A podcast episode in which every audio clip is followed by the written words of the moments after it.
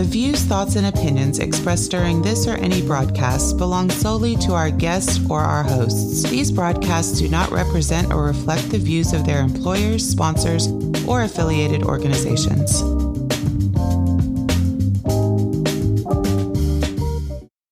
Welcome to the Flipboard EDU podcast with your host, William Jeffrey, where we collaborate, communicate, and educate with the greatest educators in the world on Flipboard. Let's start the show.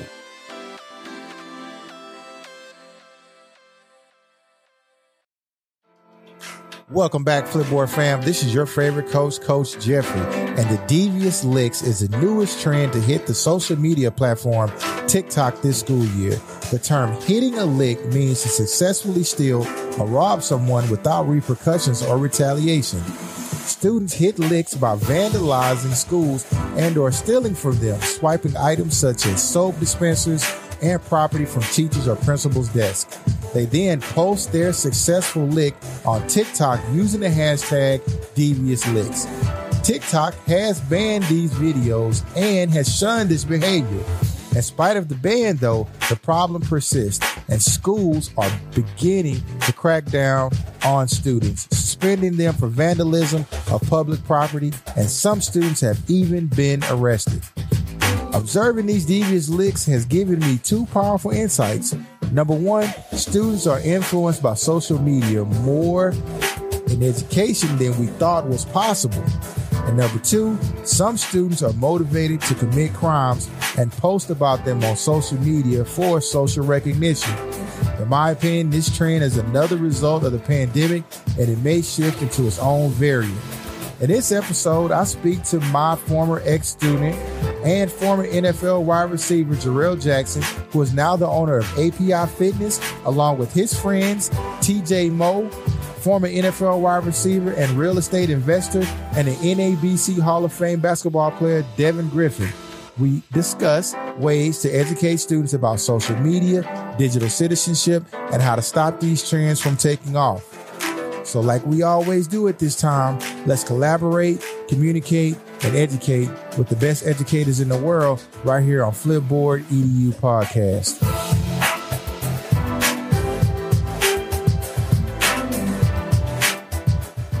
So, question number one first of all, why do you think that students are doing this challenge in the first place? There's this challenge called Devious Licks Challenge they'll go to the principal's office and steal something that the, that the principal doesn't know is missing from his desk or take something from the teacher's desk. If they'll go into the bathroom and vandalize the bathroom. They'll steal the soap dispensers or they'll break the toilets or they'll stand on the sinks and, and break the sink off the wall just so, you know, they don't get caught. And so they just basically try to hit a lick. And so we know what hitting a lick means. This is now a thing that these kids are really getting into. So the oh, first question is, why do you think students are doing this challenge in the first place? All right, that that's a trick one because you got to think, Coach. If we had this much social media exposure when we was kids, we had some people around us that would have been coming up with the craziest whatever's consistently. You talking about putting yourself in a situation you can't return from. Yeah. Vandalism. We talking about legal stuff now before we get to that point, because that's a, that's another question that I do have. These students are doing this challenge, and I know you didn't have social media when you were at school. It wasn't that big yet. It was just not down there, and we were just now getting on Twitter. I remember I started Twitter up with your class. The question is, is like, what is it about going into a principal's office and taking some off their desk and then posting on social media, or or taking something from a teacher without the teacher knowing, and he's showing it. Why is that what students are, are interested in? If, to me, yeah, that's a tough one because you now you're talking about. We used to say this a lot. It's fake gangster. So you already know how we grew up where hitting a lick, you was doing that just when you trying to come up and you don't want nobody to even know you hit a lick. So I feel like for these kids seeing these trends, and it's the negative stuff that they they attracted to. All the trends that's starting to get popular, some doing something ignorant so they can get as many wow factors as they can get. But I, I can't even tell you. I don't even understand why you pretty much telling on yourself. Because eventually somebody gonna track it to okay, Jarrell did this. He he done posted about it, and a lot of the reasons why I think kids do it, man, they copycats. I feel like the trend nowadays is how do I get popular? That's the thing that's going on right now. I like that. I like that. I want to welcome my other two listeners that we have on here, Dev and yeah, and, and Devin live out here in Columbia with me, train athletes and play a little pro uh, basketball. Okay, Chan was out here. He work out at my gym. Okay, everybody swinging in. TJ, what's going on? Dev, Trav, Laura, I see. All right, good. There we go. I think. Oh, it says I'm only allowed up to two co-hosts, so I would have to. I'll get your people up. If you're on, you're welcome to speak. I want to welcome everybody. My name is William Jeffrey. I am also known as Coach Jeffrey. I did coach your boy Jarrell back when he was 13 and skinny. And um, now he's 30 and skinny. Kind of swole now, TJ. I hit 2102 the other. No kidding. Okay. Cow. PR? I'm still in that field ready, baby. No kidding. Hey, welcome, fellas. So I am actually, this is my first time trying out Twitter Spaces. And there's a thing called Devious Lick. And so what kids are doing is they are going into schools and they're committing almost petty crimes trying to hit a lick. And so I asked Jarrell question number one, and as I ask these questions, I'm like a tweet, uh, the chat. I don't know if you've ever seen a Twitter chat, but that's what this is. So hitting a lick from back in the day where it stands from is when you would take something from somebody where there would be no repercussion. So for instance, you could rob somebody or you could steal something from somebody and then you hit a lick. And that you could get away with no fear of retaliation because you hit that lick. You have taken that from somebody that nobody's going to come and get it from you, so you're acting on the come up. So that's what we used to call hitting lick back in the day. Hey, Dad, welcome to the show, man. Hey, so you are you looking for a solution? Because I definitely heard already some solutions for Okay, okay. I, I, do have a second question for you because Jarrell, I think Jarrell okay. really did hit that first question real good. So here's my next question for you. The question is, should schools have students arrested for these challenges or should school discipline be applied? My answer to that, come over around the East St. Louis area, it's a different demographic. Like you said, kids going to school thinking it's cool to just destroy a bathroom. I don't mean to bring race into it, but I think it's different levels of what people think they can get away with. Like in, in, in my area, my hometown, they are arresting kids for anything similar along them lines, and they've been doing it for the last 10 years. And I think that's why you don't see that in certain areas. Not saying it's not everywhere, but this challenge to me seemed more suburban, where they, you know what I'm saying, petty vandalism, big stuff, but they not getting no consequences from it. I think if I think you just take it to the extreme. The first person to get all the way out of line they've been arresting kids, you know what I'm saying, for other stuff in my area. So go ahead and show them. Y'all gonna keep it up. This was gonna happen. And I think you're gonna see a lot less of that. And so you say you're from the East St. Louis area. I'm familiar with that area. Your friends growing up in your neighborhood, they would understand that if you commit a petty crime, there's more than likely you're gonna do some time behind that, correct? Yeah. If a fight is instantly you going to jail, you getting cuffed when they break it up and going to jail, but let alone vandalism or something to that extreme for these devious licks on scene.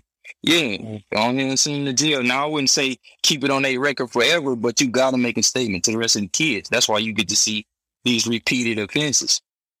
Okay. And since you said that, I want to just, you know, talk about that real quick. So one of the major issues in education, especially uh, because this is a nationwide issue. So one of the issues in education currently, right now, we don't want to put kids in the system. There's a prison to pipeline situation that's happening, especially in the low socioeconomic neighborhood. So the question is, if you can apply school discipline because it happened at school, do you put that kid in the system or do you handle it by putting them in ISS or calling their parent or something to that effect? Like, how do you feel about that? So the way it's been done that I've seen is once you get 18, you get a restart. But no, hold them accountable because what about the teacher's safety? What about the staff safety? What about the other people around the other kids' safety? You know what I mean?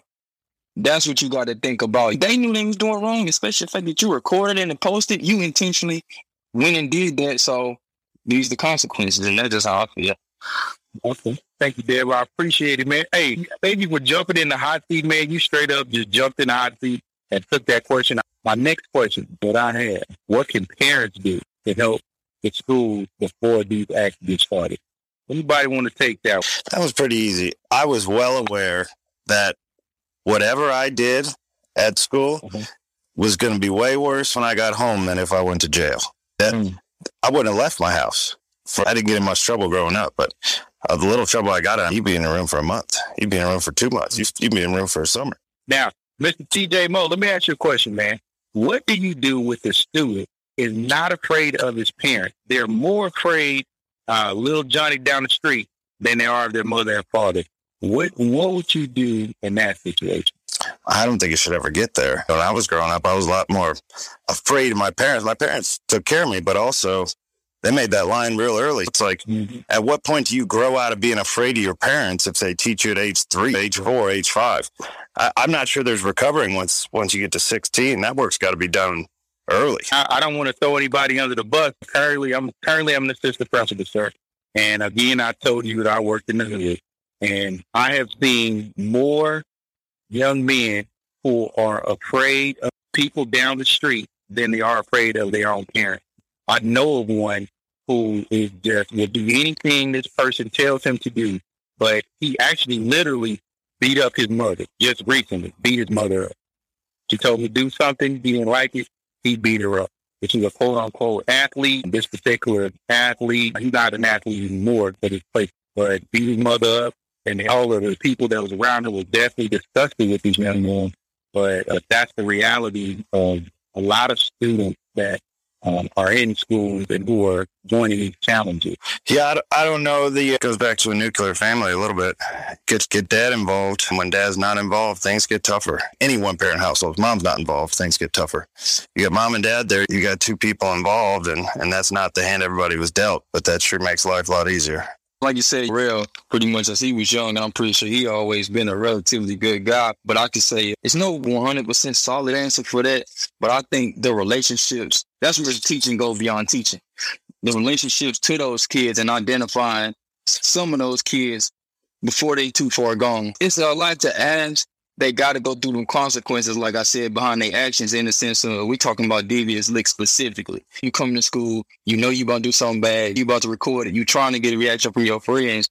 It got to be a major consequence because you it's a lot of deliberate steps. But I think, like you said, combating it before it happened, it, it's not hundred percent foolproof. But you got to have relationships with them kids that show them signs before somebody like you that probably can relate to them or it's no getting through to them kids and they're gonna suffer later in life if they don't get that early.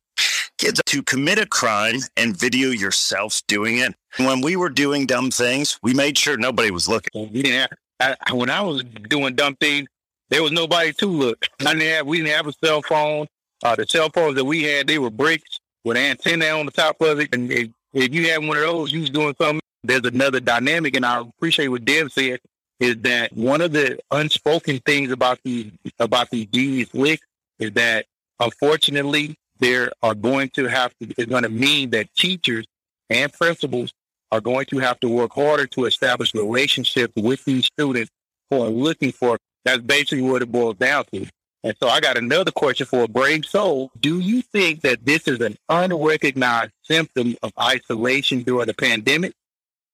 Should schools be focusing on teaching digital and civil citizenship? That's at home, and I think that's a, that's what jail is about. Sometimes them lessons is just learned tough because people know right from wrong, and a school already got enough that they trying to teach. If we're gonna be honest, It is so much different now after the pandemic than what it was before the pandemic started because there are just so many different avenues that I think nobody was really paying attention to.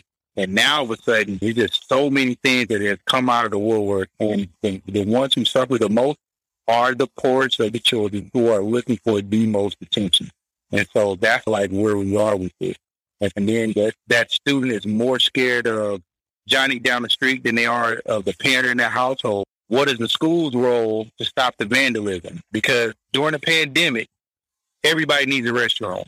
You know what I'm saying? And everybody needs to be able to keep their hands clean. And these students are taking soap dispensers, starting off, starting off with soap dispensers and breaking toilets and those type of things, breaking sinks. But then they're also going into people's offices and taking things the newest challenge, and I just tweeted this one. This is the newest one. They are unscrewing the lug nuts off of teachers' tires. I just tweeted that my my tweet.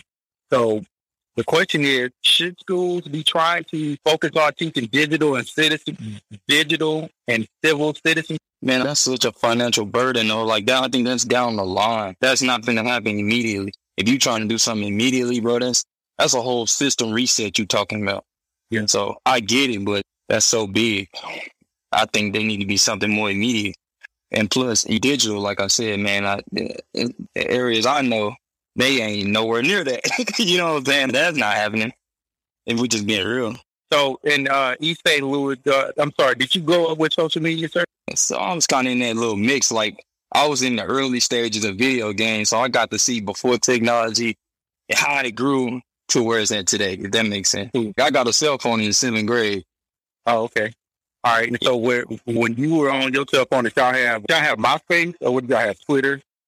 Yeah, MySpace was like the earliest. Yeah, I think Jarrell and them had MySpace back in the, I think Jarrell was in that MySpace more. But um, hey, Deb, I sure appreciate you popping on, man. But this is my last question. My last question for tonight is why do you think that other students are not stepping up to these acts from happening and stopping these actions happening? I, I will give a quick story about Jarrell.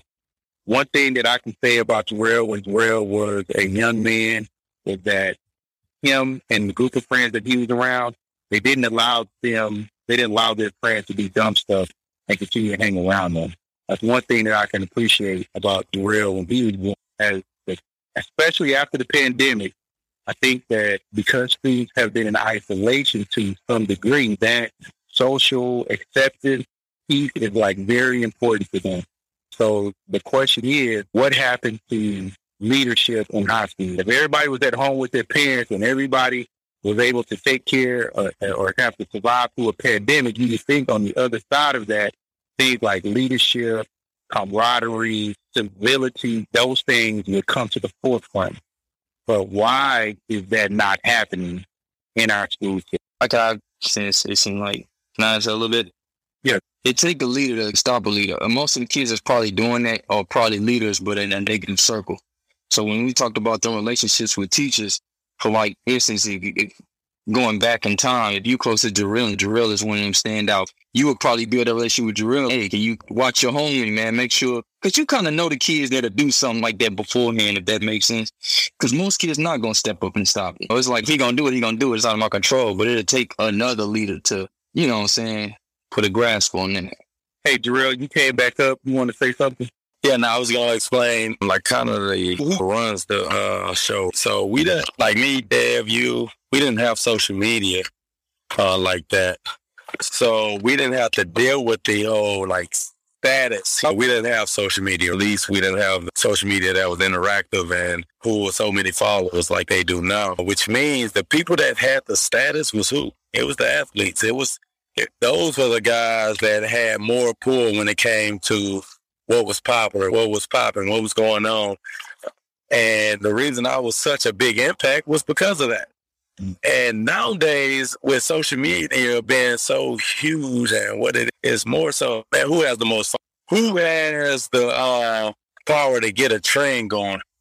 So you you catch now that a lot of kids are they're gonna follow who who's had who has the most followers, and we didn't have to worry about that because everybody wants to do okay. What what is Jarrell doing? And you ain't see Jarrell out here breaking phones. You ain't see Jarrell, you know, stealing stuff off the teacher desk. So it just wasn't a thing. And I just feel like everybody just want to be a part of what is going on, what's popular. So I think the best way to get these kids back on track is to continue getting kids prepared for the real world financially and, you know, how to live life as a human being and if, if it wasn't for you, if it wasn't for Coach Young, if it wasn't for my parents, I could have been same st- statistic following the thing that I see going on. So the goal, main goal, I think right now is continue to have these teachers that care. Not the teachers that turn a blind eye and give up on the kids just because they not acting right. And definitely when it comes down to the athletic program, making sure these coaches are looking out for these kids and telling them, look, it's still a way to get to where you're going without following what other people are doing. So it's hard, like Devin said, it's hard to put the pressure on your on the parents and say that they need to get better. It's hard to put pressure on their peers and tell them they need to get better. Man, a lot of times this comes out of personal responsibility. My biggest fear growing up was, okay, am I going to get to where my parents know I can get to? The potential that they know that I can get to it. Can I make that happen? Mm. So when it came to situation, if it didn't feel right, I just didn't do it. Like everybody got those uh, feelings in their stomach before they do something they're not supposed to. Mm. That was a feeling that I like trusted. Now nah, this don't feel right. Mm. You know, but you got kids nowadays that they got that same feeling, but it, then now it's like see everybody doing it. That that's one of them questions that we gonna have to just let time take care of itself and see how you know everything evolve. But I think it always comes down to the people around them. It's gonna be the parents. It's gonna be the teachers. It's gonna be the coaches. It's gonna be the friends. Surrounding yourself, you know, around good people. So I will say thank you, Jarrell, for sharing. I appreciate that. I will say that what was true before social media is true now. And it is birds of a feather flock together. And you got to make good decisions. I would be honest with you, man. If there was social media when I was growing up, there would be no Coach Jeffrey because if I recorded the stupid stuff that I did, now I'm not saying I never did none of this stuff that these kids are doing but it wasn't on video. That's the thing. I do want to thank everybody for coming in. I want to thank you guys for coming on, Dev and Jarrell and TJ Morning. And then I'm going to give you the floor to say your goodbye. Uh, you got another good topic, bro. I'll see y'all around soon. And Jarrell, you know, I'm in Jimmy Mars. All right, man. I see you. Coach, I appreciate you. And everybody listening, man, this is one of them guys that within them school walls, he, he care about his kids. And uh, if it weren't for him, I definitely wouldn't be the man that I am today. Ever since I graduated high school, he's checked on me. He showed up to football games, I showed up to birthday parties, and it's been definitely a father figure uh, for me. So if you get an opportunity to continue to follow this guy, he's going to definitely do, continue to do great things for the youth. So I appreciate you, Coach, man. Much love. Flipboard EDU podcast is a great resource for teachers, students, and administrators. Ladies and gentlemen, it is now time for Flip Tips. Today's Flip Tip is brought to you by my homegirl, Terry Porter, from her blog on medium.com entitled Making Flipping Easy. There are certain controls in the iOS share dialog box that I use with a lot of flipboards. So I changed these settings on my iPad and iPhone to make flipping easy. Number one, I want Flipboard to be my primary app of choice for sharing. Those app icons in the share dialog box are movable. Just press the icon, select, and move it. Number two, there are certain share options only available in Flipboard. These include promote to cover, which moves an image you flipped into your magazine to the cover of your magazine. And you can remove from your magazine, which gives you the ability to remove a flip. Shout out to my homegirl Terry Porter for that flip tip. Thanks, Terry. Flipboard fam, thanks for sticking with me on this episode. I want to thank Jarrell Jackson, TJ Moe, and Devin Griffin for sharing their thoughts with us on this episode. You can read more about this episode and other educators on the educators blog on flipboard.com. I want to give another huge shout out to Aileen Laylor and Crystal Vanderboom for the editorials on the Flip EDU Educators blog. Remember to subscribe to our Flipboard EDU magazine on flipboard.com. I also have some exciting news. Flipboard has a podcast that is called The Art of Curation. Their first episode features Jennifer Frazier, a senior scientist and curator at the Exploratorium, a hands on science museum in San Francisco. Jen shared what it's like to curate life sciences and how to reach seemingly out of reach audiences and what it's like to curate with the community instead of just for them. Her love for sciences is infectious and make you want to go out and explore your natural world for yourself. So there's a new episode every Tuesday. So please rate it and subscribe. You can find it on Flipboard or anywhere you listen to podcasts. You can find it on Apple Podcasts, Spotify, Google, and Amazon. So go ahead and subscribe. Don't forget to subscribe and share our podcast with an educator or colleague. Our podcast is also available globally and everywhere you listen to podcasts. So until next time, family,